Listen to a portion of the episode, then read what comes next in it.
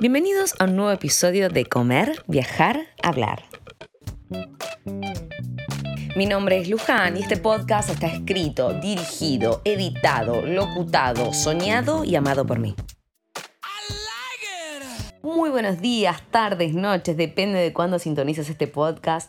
Muchísimas gracias por acompañarme. Para mí es un placer tenerte de oyente, tenerte como interlocutor casi, porque este espacio está pensado para que dialoguemos, para que pensemos y para una permanente charla vía podcast. 8 de marzo, día importantísimo, Día de la Mujer y por supuesto hay muchas actividades el día de hoy. Eh, de personas que se dedican a esto, que militan, que saben, que están haciendo hackeos por todos lados para mostrar los machismos, los micromachismos, para desmantelar un sistema que claramente no nos beneficia.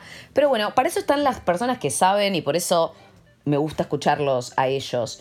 Acá vas a encontrar otra cosa. Estuve mucho tiempo pensando cómo un episodio del Día de la Mujer, desde dónde, qué puedo aportar, cómo puedo yo generar, sé, algo copado. Y lo que te traigo hoy son series y películas con perspectiva de género. No te esperes que acá vamos a entrar en un gran análisis cinematográfico porque yo no soy cineasta y para eso hay mucha gente que sabe un montón y tiene sus podcasts y tiene sus canales de YouTube donde habla de esto largo y tendido.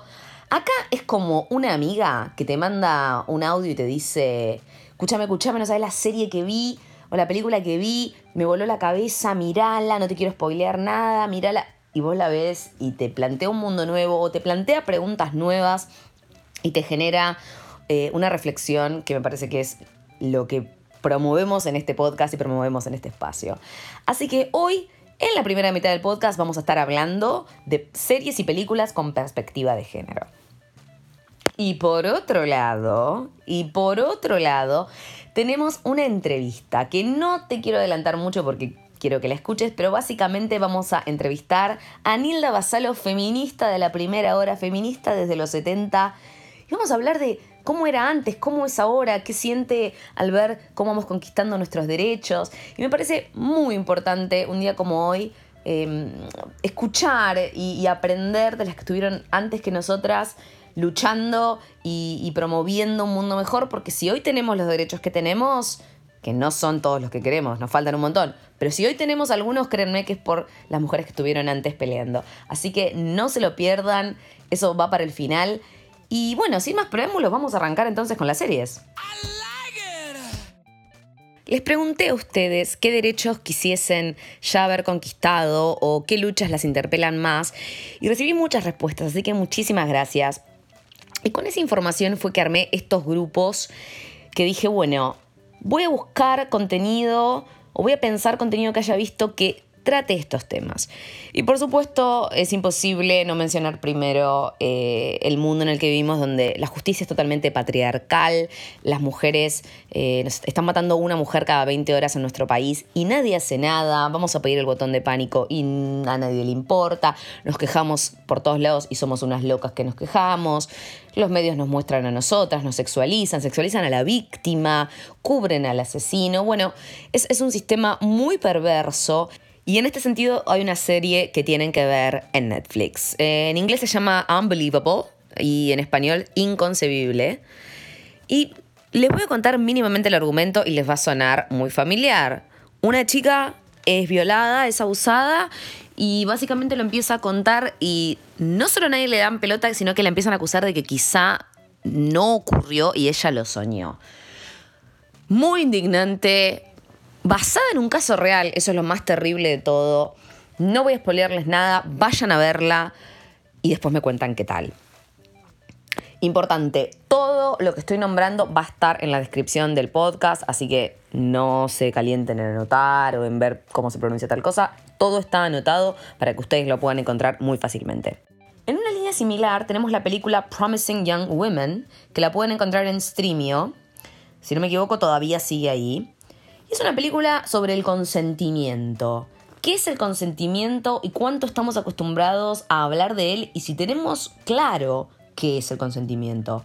Básicamente y muy por encima, lo que ocurre es que una chica, por motivos que no voy a contar ahora, decide fingir que se va de copas a un bar y se pone muy borracha y luego siempre aparece un hombre que le hace el favor de llevarla a su casa y de cuidarla.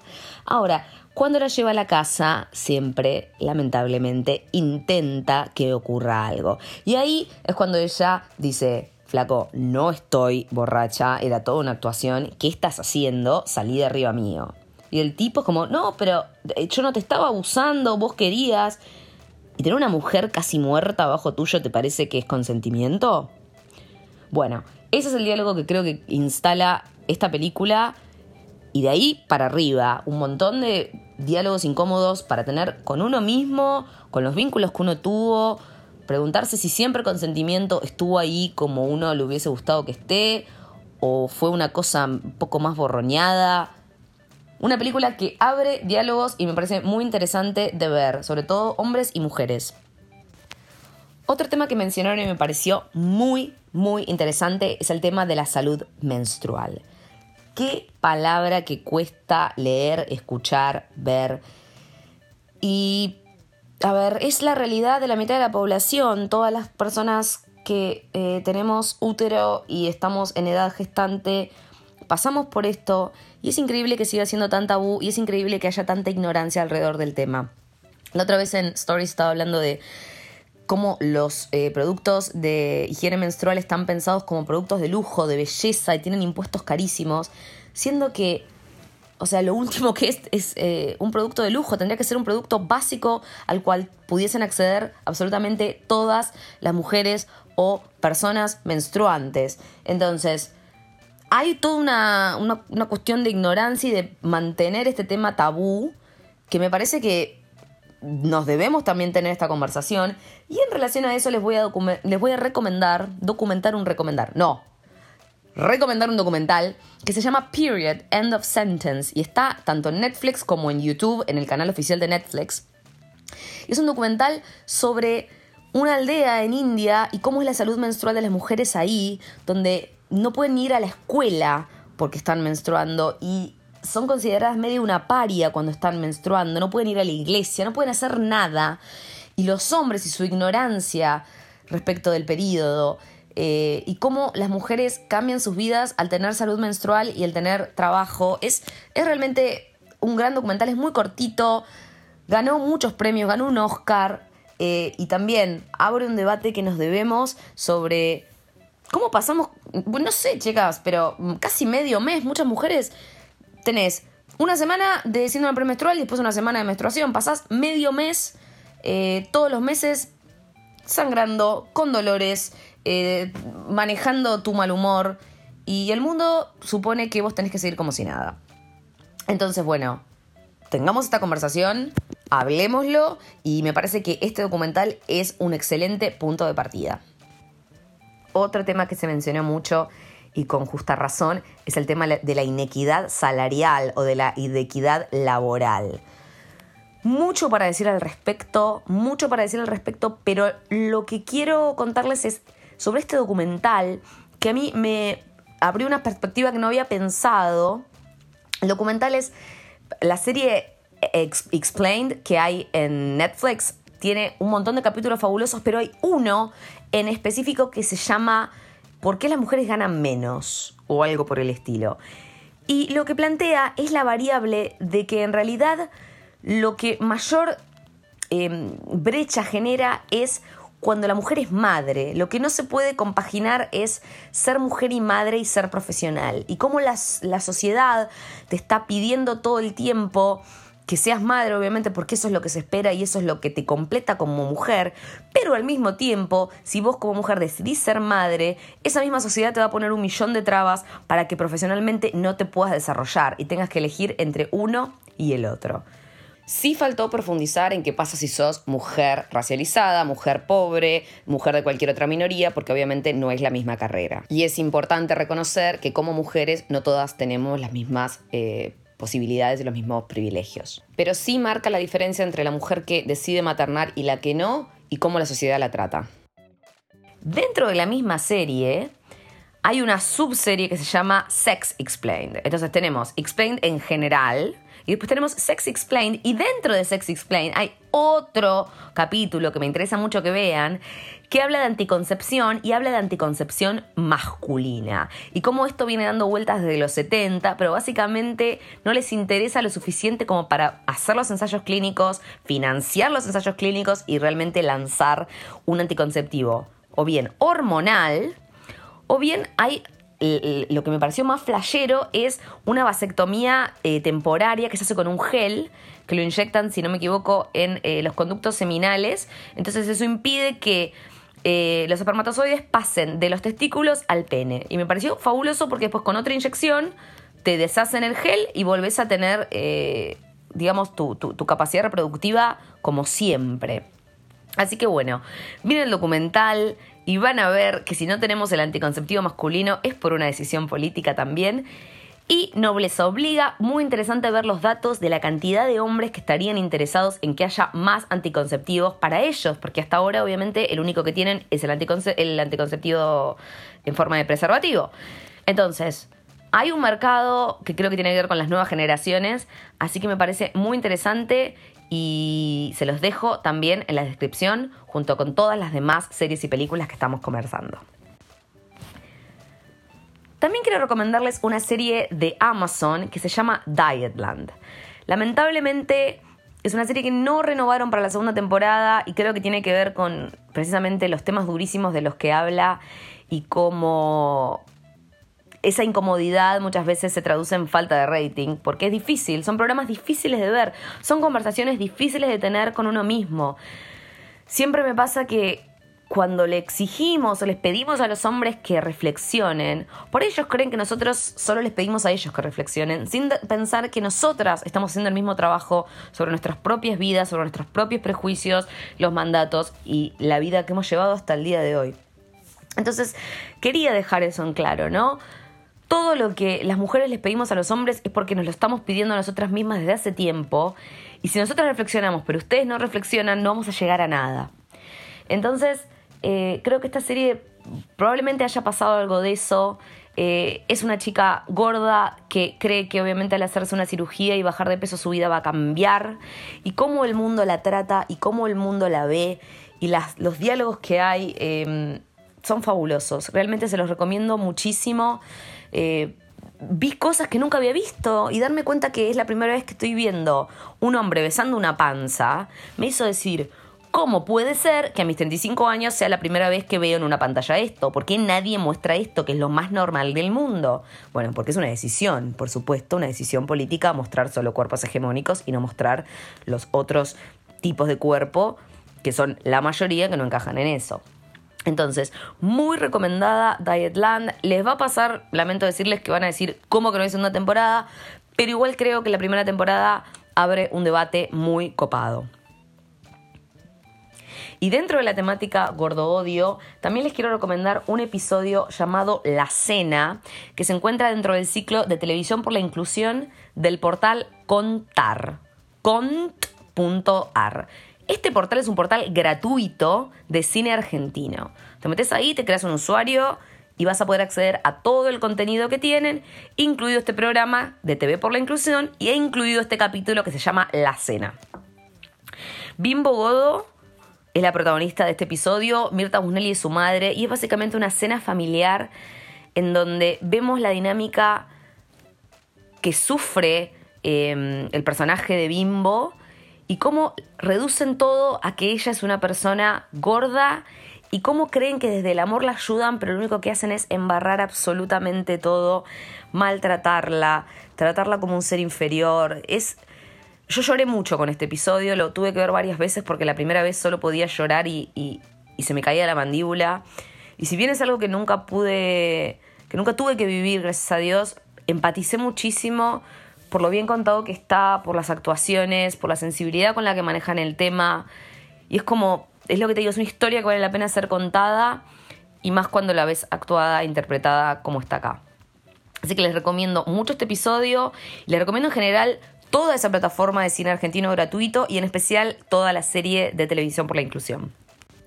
No puedo dejar de nombrar una de mis series favoritas de todos los tiempos y es una serie animada que por supuesto como consecuencia pienso que es la mejor serie animada de todos los tiempos. Y no, no es Los Simpson, porque Los Simpson creo que va por otro camino, es otra cosa, es realmente eh, un, un universo en sí mismo y obviamente es maravilloso. Pero esta serie que les voy a recomendar va por otro camino. Trata temas que realmente te dejan pensando, te dejan culo para el norte, como se dice, y para mí, verdaderamente, eh, es una de las mejores series jamás hechas. Hablo de Bojack Horseman, y si no la viste, no sé qué haces, que no la viste, está en Netflix. Hay un montón de temporadas, la evolución de esos personajes es espectacular. Y por ahí no me crees, pero más allá de ser una serie de dibujitos o de animación, es para adultos. Tratan temas alucinantes como el feminismo, eh, el aborto, la muerte, eh, em, vínculos tóxicos, el encontrarse a sí mismo, la frustración laboral, eh, la carga mental de una madre. Hay, hay, de todo, adicciones. Es una serie que, no sé, chicos, abarca todo. Y yo cada vez que la veo le encuentro más subcapas y chiste sobre chiste y significado tras significado. Em, lamentablemente ya terminó, pero bueno, hay muchas, muchas, muchas em, temporadas y muchos episodios para ver. Es de mis favoritas y como les digo, me ha cobijado en momentos de mi vida donde por ahí no sabía ni expresar lo que me pasaba y decía, es eso, es lo que están mostrando en Bojack Horseman. Así que vayan a verla, se van a reír, se van a emocionar, van a pensar, los capítulos son cortos, no sé, tiene todo, tiene todo para que vean esa serie y se enganchen. Y por último, quiero recomendarles un documental que se llama Feminists, What Were They Thinking? ¿no? Feministas, ¿qué estaban pensando? Y es un documental muy interesante, eh, hecho a partir de un libro de fotografías de mujeres feministas de 1977, que para el documental las entrevistan y dan una perspectiva histórica, hablan. Es muy interesante quizá para aquellas que, que recién están empezando en esto del feminismo, te da una pauta de dónde venimos y hacia dónde vamos. Y por eso mismo es que también tenemos la invitada que tenemos en el episodio de hoy, en este episodio conmemorativo del 8 de marzo, el Día de la Mujer. Pero quiero pasar directamente a la entrevista porque quiero que ella se presente y que ella sea la que hable, no yo. Así que sin más preámbulos, vamos a la entrevista de este episodio en Comer, Viajar, Hablar. Bienvenida a este podcast, bienvenida mi invitada del día de hoy. Estoy muy contenta de tenerte, pero antes de decir cualquier cosa de vos, preferiría que vos te presentes y nos cuentes quién sos y a qué te dedicaste y te dedicas. Yo me llamo Nilda Basalo, tengo 72 años, soy psicóloga. En este momento jubilada, me jubilé ya hace unos cuantos años y eh, bueno, yo desarrollé toda mi carrera profesional en La Plata, eh, pero estudié en Mar del Plata, o sea, me recibí en Mar del Plata de eh, licenciada en psicología allá hace bastante, en el año 73, 74. antes de la, sí, antes de, de la dictadura militar. Dentro de lo amplia que es la psicología, ¿cuál es tu especialidad? Profesionalmente yo me dediqué mucho, mucho a, estudiar y a trabajar con mujeres que eh, sufrían violencia, violencia de género. Em, trabajaba en, eh, primero trabajé en atención primaria, o sea, bueno, en centros de salud, en Verazategui y después en La Plata, y terminé eh, mi carrera los últimos 10 años en el Hospital San Roque de Gonet que fue otra experiencia distinta, ¿no? Muy linda porque a mí me gustaba más ese trabajo, el trabajo en instituciones, que lo privado, siempre. Eh, y pude, tuve la suerte en La Plata de poder hacerlo, cosa que acá en Mar del Plata, bueno, era mucho más difícil porque hay un solo hospital, en La Plata hay seis hospitales, así que eh, poder este, ingresar a, a un centro de salud no es tan difícil como acá, como acá en Mar del Plata, ¿no? Bueno, yo este, em, tuve que también estudiar para esto, porque en las formaciones de grado, tanto de psicólogos, psicólogas como abogadas, eh, trabajadoras sociales, no, por lo menos, bueno, claro, de mujeres de mi edad, ¿no? No, no, no vimos estos temas estaban todos muy tapados o se les daba otro significado, ¿no? Era común escuchar a colegas decir que eh, este, era un tema de sadomasoquismo, que las mujeres se quedaban porque les gustaba, porque, este, bueno, y había todo un goce en esa relación. Había distintas interpretaciones que eh, no cerraban en realidad con lo que uno veía y escuchaba de las mujeres que sufrían muchísimo, ¿no? Eh, ahora, hice, yo no recuerdo bien los años, pero creo que la terminé para el 92, 93, una carrera de especialización en la UBA eh, interdisciplinaria eh, eh, sobre la violencia de género, que me ayudó mucho porque bueno, ahí vimos otras este, perspectivas, ¿no?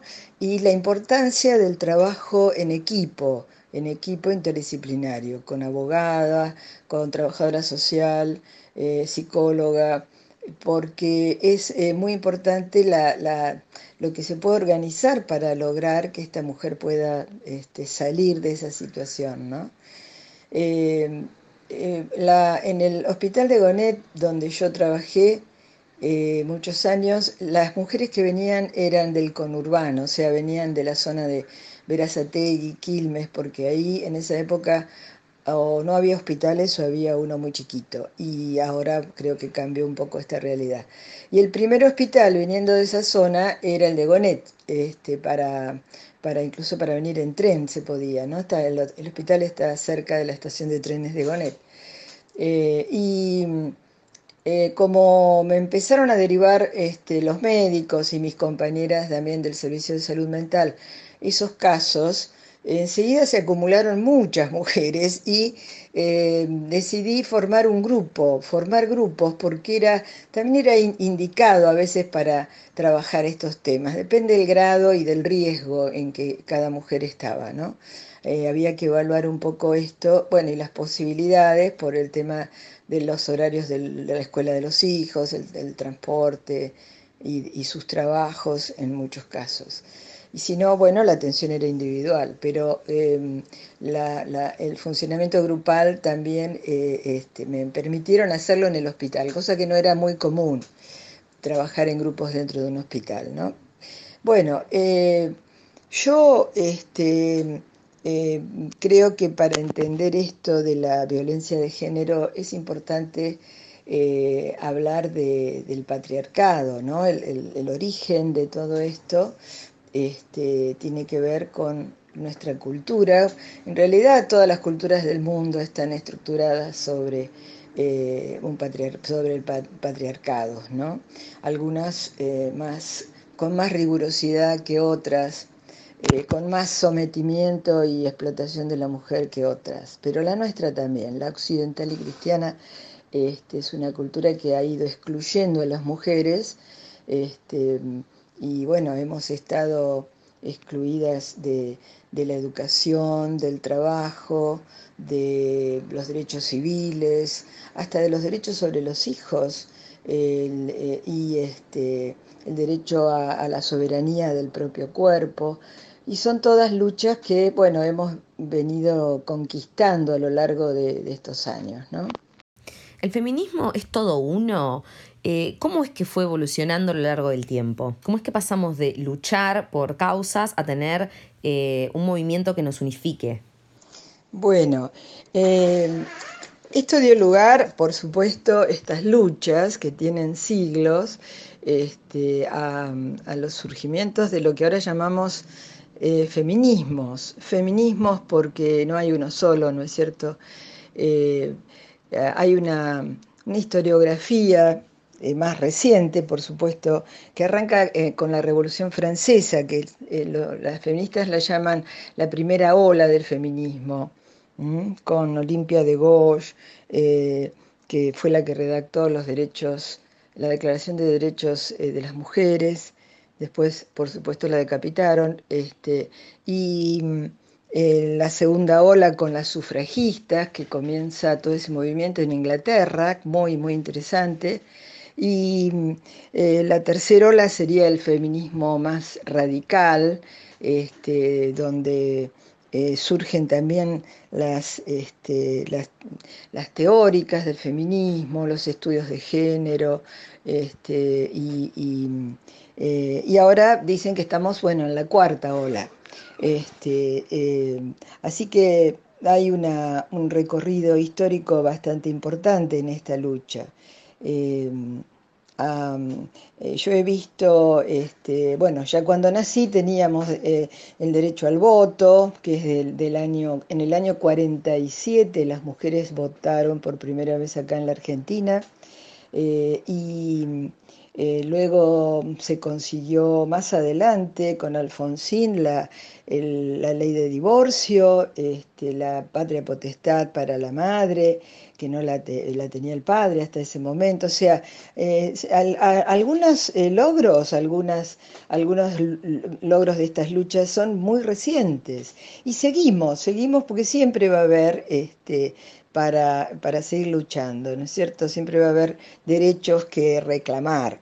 Eh, fíjate ahora esto de, de la ley IBE, la interrupción voluntaria del embarazo, que lleva años también de lucha, ¿no? 30 años por lo menos, y que donde yo he venido participando. Eh, y siento una gran alegría eh, haberla, haber estado, va, poder ver la, la, promulgación de la ley, ¿no? Este, ahora, también debemos seguir luchando para que se cumpla, porque tenemos en nuestro país muchas leyes muy, muy buenas, eh, la ley de, protección integral a la mujer maltratada, eh, la, ley de, bueno, de identidad de género, la ley de matrimonio igualitario, hay un montón de leyes. Ahora, en la práctica, este, eh, a veces es, es, difícil que se cumpla. Y yo, mm, que conozco el ambiente por haber trabajado en el hospital, sé que hay mucha resistencia desde los médicos este, a veces por cuestiones religiosas, a veces por cuestiones económicas, porque el, eh, el, aborto lo hacen en clínicas privadas y se les termina un negocio también. Este, y, em, pero va a haber que seguir luchando para que se cumpla. Por suerte aparecieron en este gobierno los dos ministerios, ¿no? el de, la, de las mujeres a nivel nacional y a nivel provincial y desde ahí hay todo un seguimiento para lograr que se cumpla. Cuando se conocen casos, sobre todo de niñas, púberes, adolescentes embarazadas que no les quieren realizar el aborto a pedido de la, de la niña, de la púbero, de la madre, en muchos hospitales, este, bueno, aparecen este, equipos de estos ministerios o de organizaciones eh, no gubernamentales también de mujeres feministas para acompañar a, la madre o a la joven para lograr que el hospital cumpla con la ley, porque este es una ley. Así que hay todo un seguimiento para que las leyes se cumplan. ¿Existe la violencia de género hacia el varón? ¿Podemos decir que eh, hay hombres eh, que sufran violencia de género? Hay casos de nosotros decimos de violencia mixta, ¿no? Donde se pegan ambos en, las discusiones, en las peleas, terminan en, violencia mutua. Pero eh, no son la mayoría porque, bueno, es sabido que el hombre tiene mucha más fuerza que la mujer.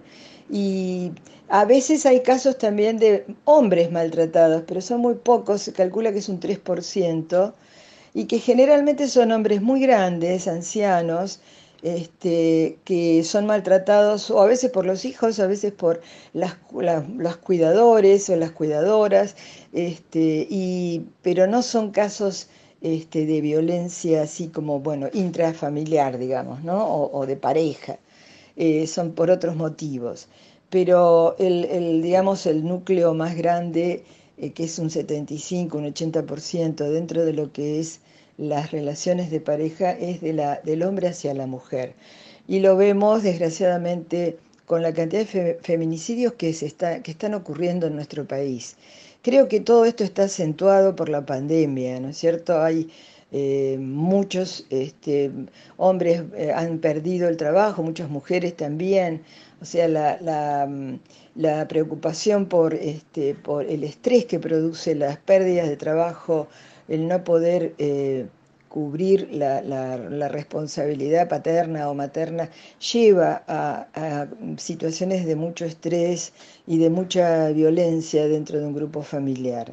Eh, el, haber estado, bueno, ahora se está liberando un poco porque ha empezado la vacunación, pero el haber estado encerrados mucho tiempo, este, marido, mujer, hijos, a veces este, abuelos, en un mismo ambiente, sin poder este, eh, tener vida social externa, ¿no? Este, lleva, llevó a, muchas situaciones, hubo muchas más denuncias este, de maltrato que en, otra, en, otra, en, los años anteriores. Después de tantos años de lucha y militancia por la interrupción legal y voluntaria del embarazo, ¿qué sentiste cuando este año finalmente se aprobó?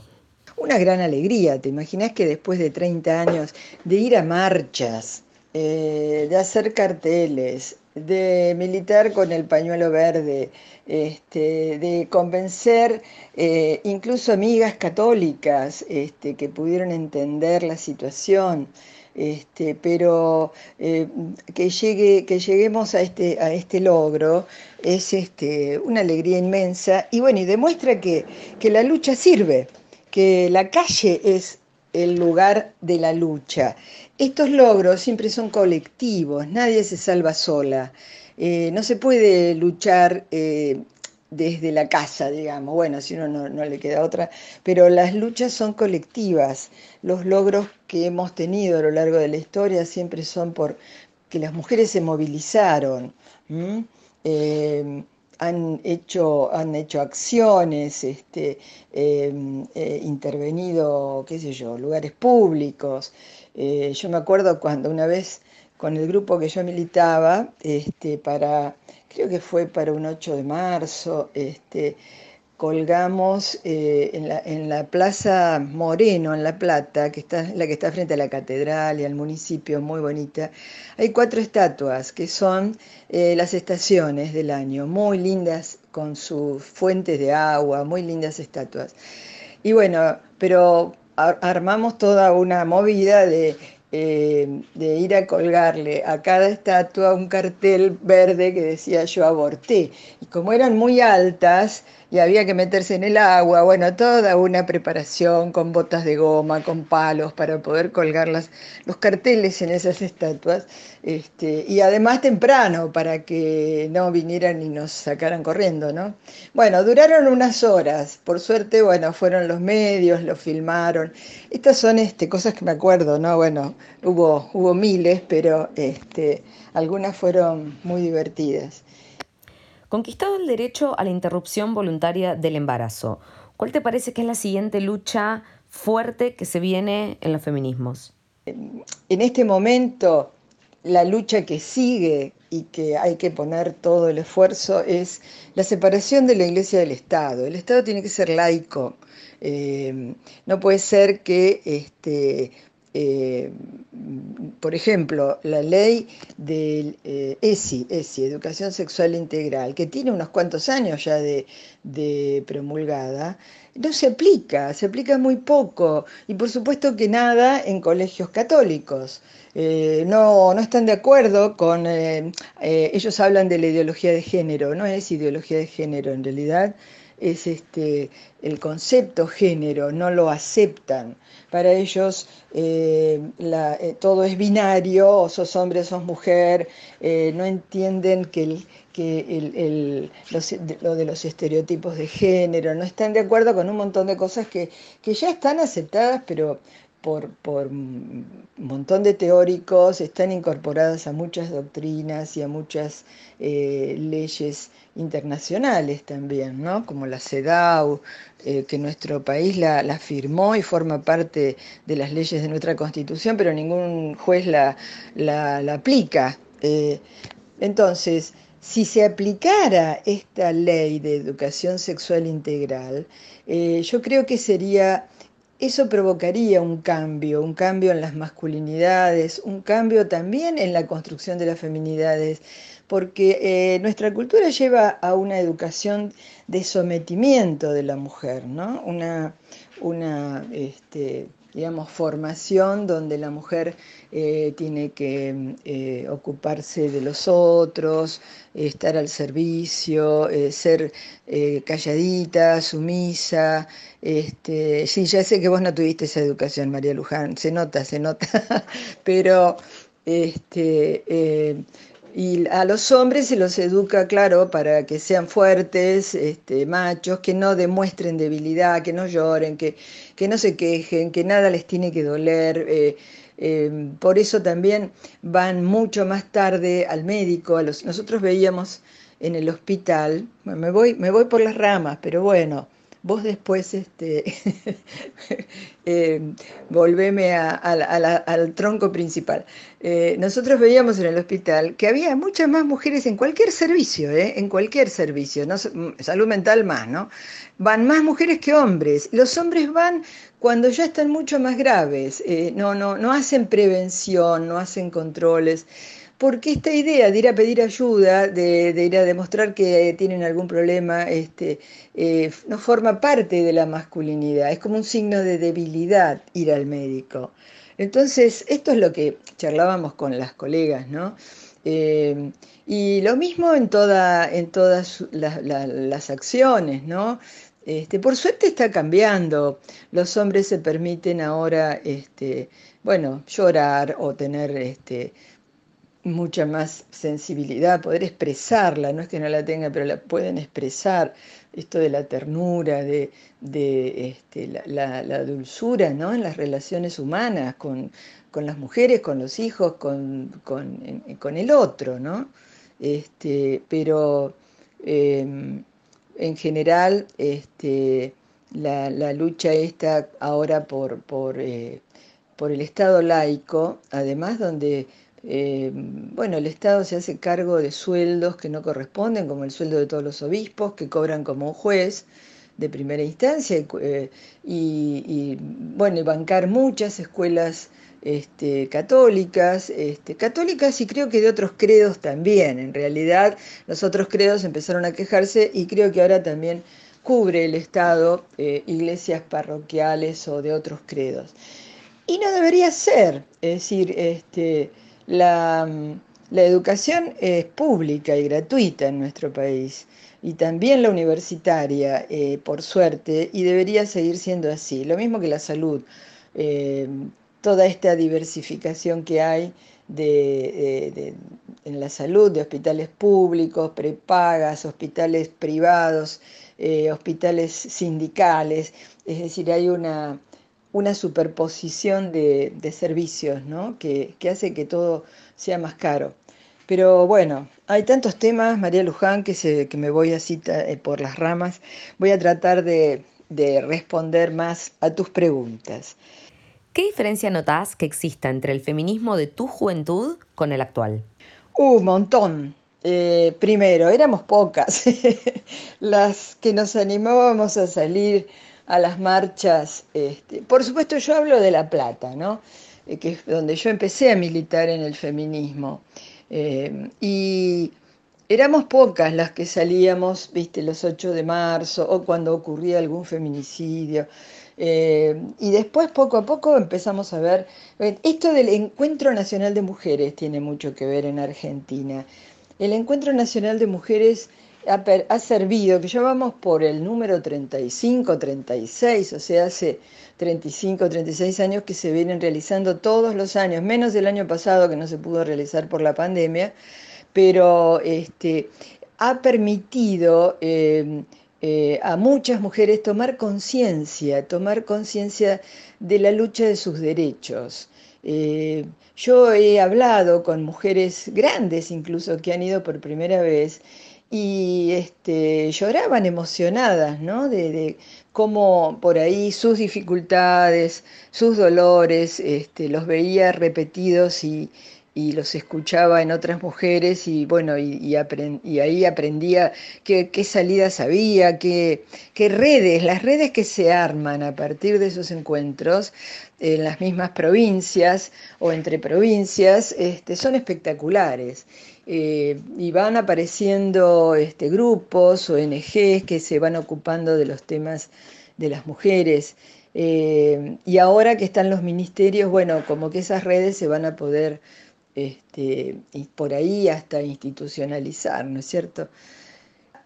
Antes hablábamos del feminismo, ¿viste? Bueno, eh, era la lucha más que nada por los derechos civiles, eh, pero ahora hay muchos feminismos, ¿no? Este, está, qué sé yo, el ecofeminismo, las mujeres que se dedican a, este, luchar por los, problemas ambientales. Eh, hay en cuanto a las profesiones, por ejemplo, hay, grupos de psicólogas feministas, de abogadas feministas, de, eh, donde tratan de ver de qué manera desde su profesión pueden ir produciendo cambios, ¿no? Eh, y este, hay eh, feminismos más radicales, este, pero lo que yo veo, la diferencia es esto, la masividad, ¿no? Cada marcha que se este, proponen eh, van cientos, cientos o cuadras. Yo he visto acá, por casos de feminicidio en Mar del Plata, cuadras y cuadras la avenida Luro y doblando por Buenos Aires llena de, mujeres, chicas, estudiantes, van las estudiantes del secundario, los centros de estudiantes de la universidad, este, es decir, ya es masivo el feminismo, no es un grupito chico de, locas que están peleando por, por, estas cosas, ¿no?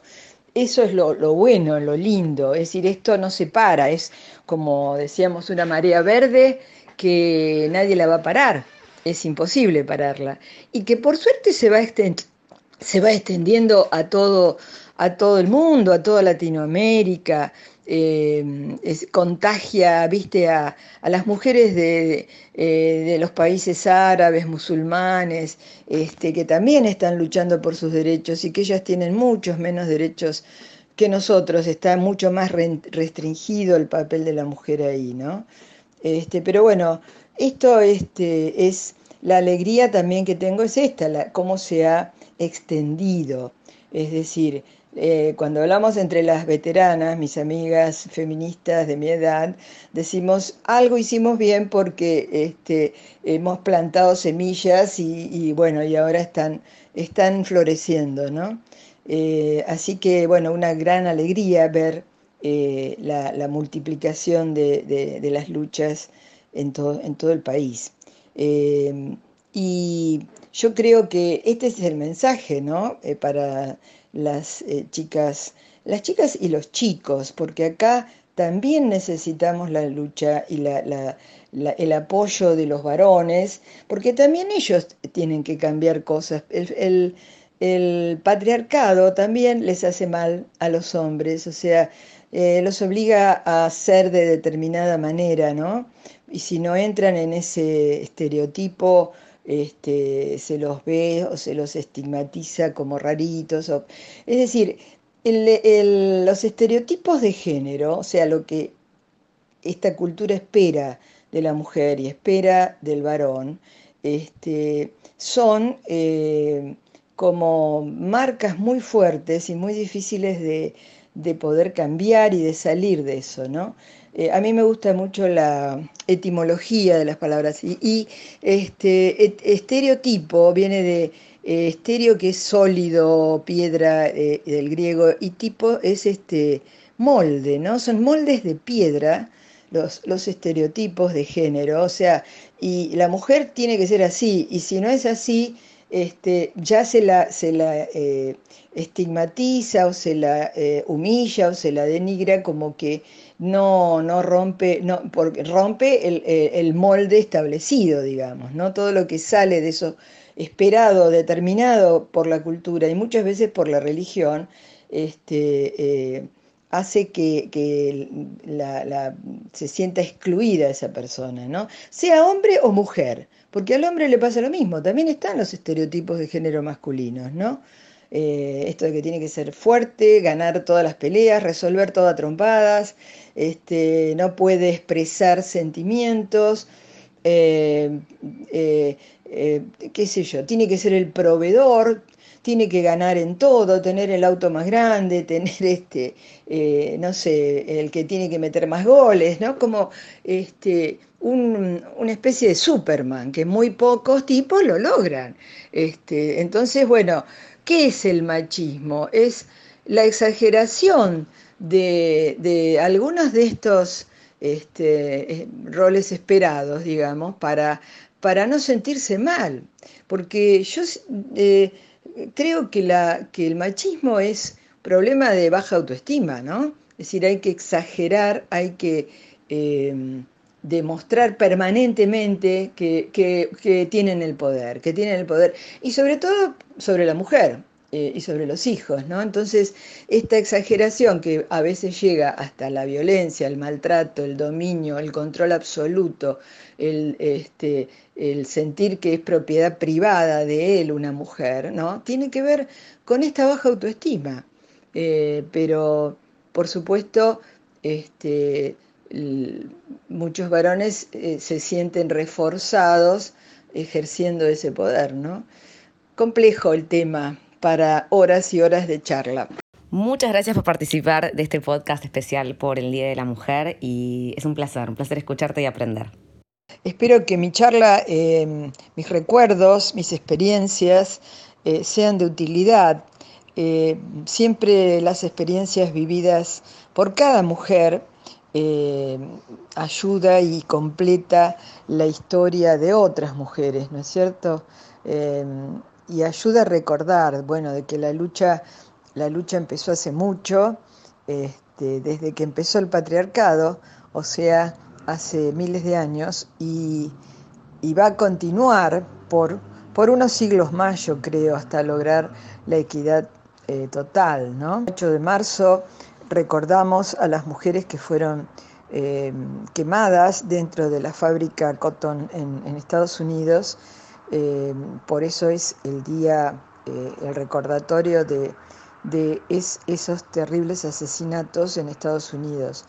Y la lucha continúa, la lucha es colectiva, la lucha está en la calle y se logrará todos los derechos que queremos participando, participando y luchando. Un abrazo grande a la calle, compañeras.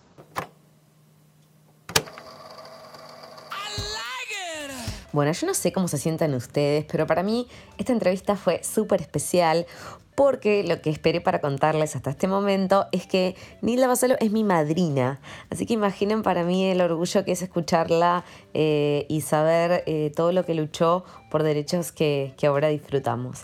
Así que gracias a vos, tía, por, toda tu lucha y por la de todas las mujeres que, nos, nos abrieron este camino para que ahora nosotras estemos teniendo el privilegio de detenernos a pensar eh, qué clase de vida queremos vivir. Así que en esa nota quiero despedirme de este podcast especial del 8 de marzo, del Día de la Mujer.